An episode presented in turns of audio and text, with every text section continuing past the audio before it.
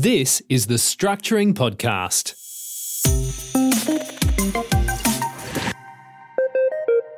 Okay, good day and welcome back. Episode 57 of the Structuring Podcast.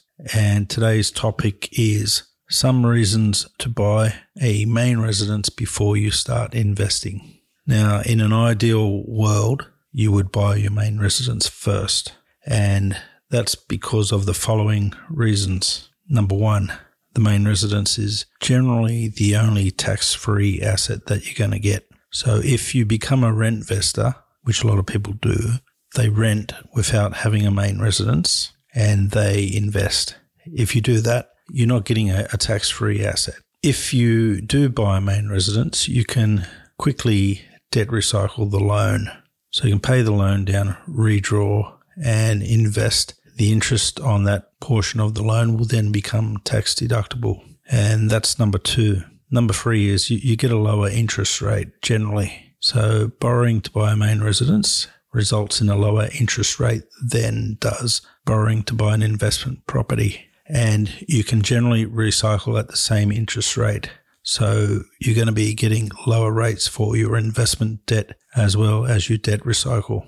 Number four is that it will improve serviceability in the long term. Perhaps initially it could worsen your borrowing power. However, long term, if you're renting, rents are going to continually rise. If you're owning a main residence with a loan on it, that loan is going to continually decrease. So at some point, the uh, servicing will actually improve. An extreme example is imagine 30 years from now, you've paid off your main residence, so you've got no monthly repayments at all. But if you were renting the same property, you'd be paying a fortune in rent every week. And then there's other um, aspects such as land tax. If you're a property investor and you're investing in multiple properties, those properties could result in land tax being payable. However, if the property is your principal place of residence, it will generally be exempt.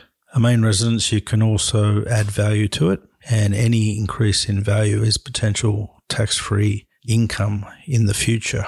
You could use a retirement strategy which involves selling the main residence tax free and then perhaps moving into one of your investment properties and paying off the loan and using the excess funds to invest further. The other aspect, which I think we're up to number seven, is that if you use a cash deposit for your first investment property, that is less cash you have available for your main residence. And some people actually put down a cash deposit for each property they buy. So imagine there's a person who has five properties, each worth $500,000 each, and they have put down a 100 grand deposit and borrowed 400 for each of those properties. That means they've got 500,000 cash tied up. And if they had started first, they could have debt recycled that. But if they leave their main residence purchase until they're, um, they've already got five properties, that means they're going to have 500,000 less cash and they're going to not be able to claim the interest on that 500,000.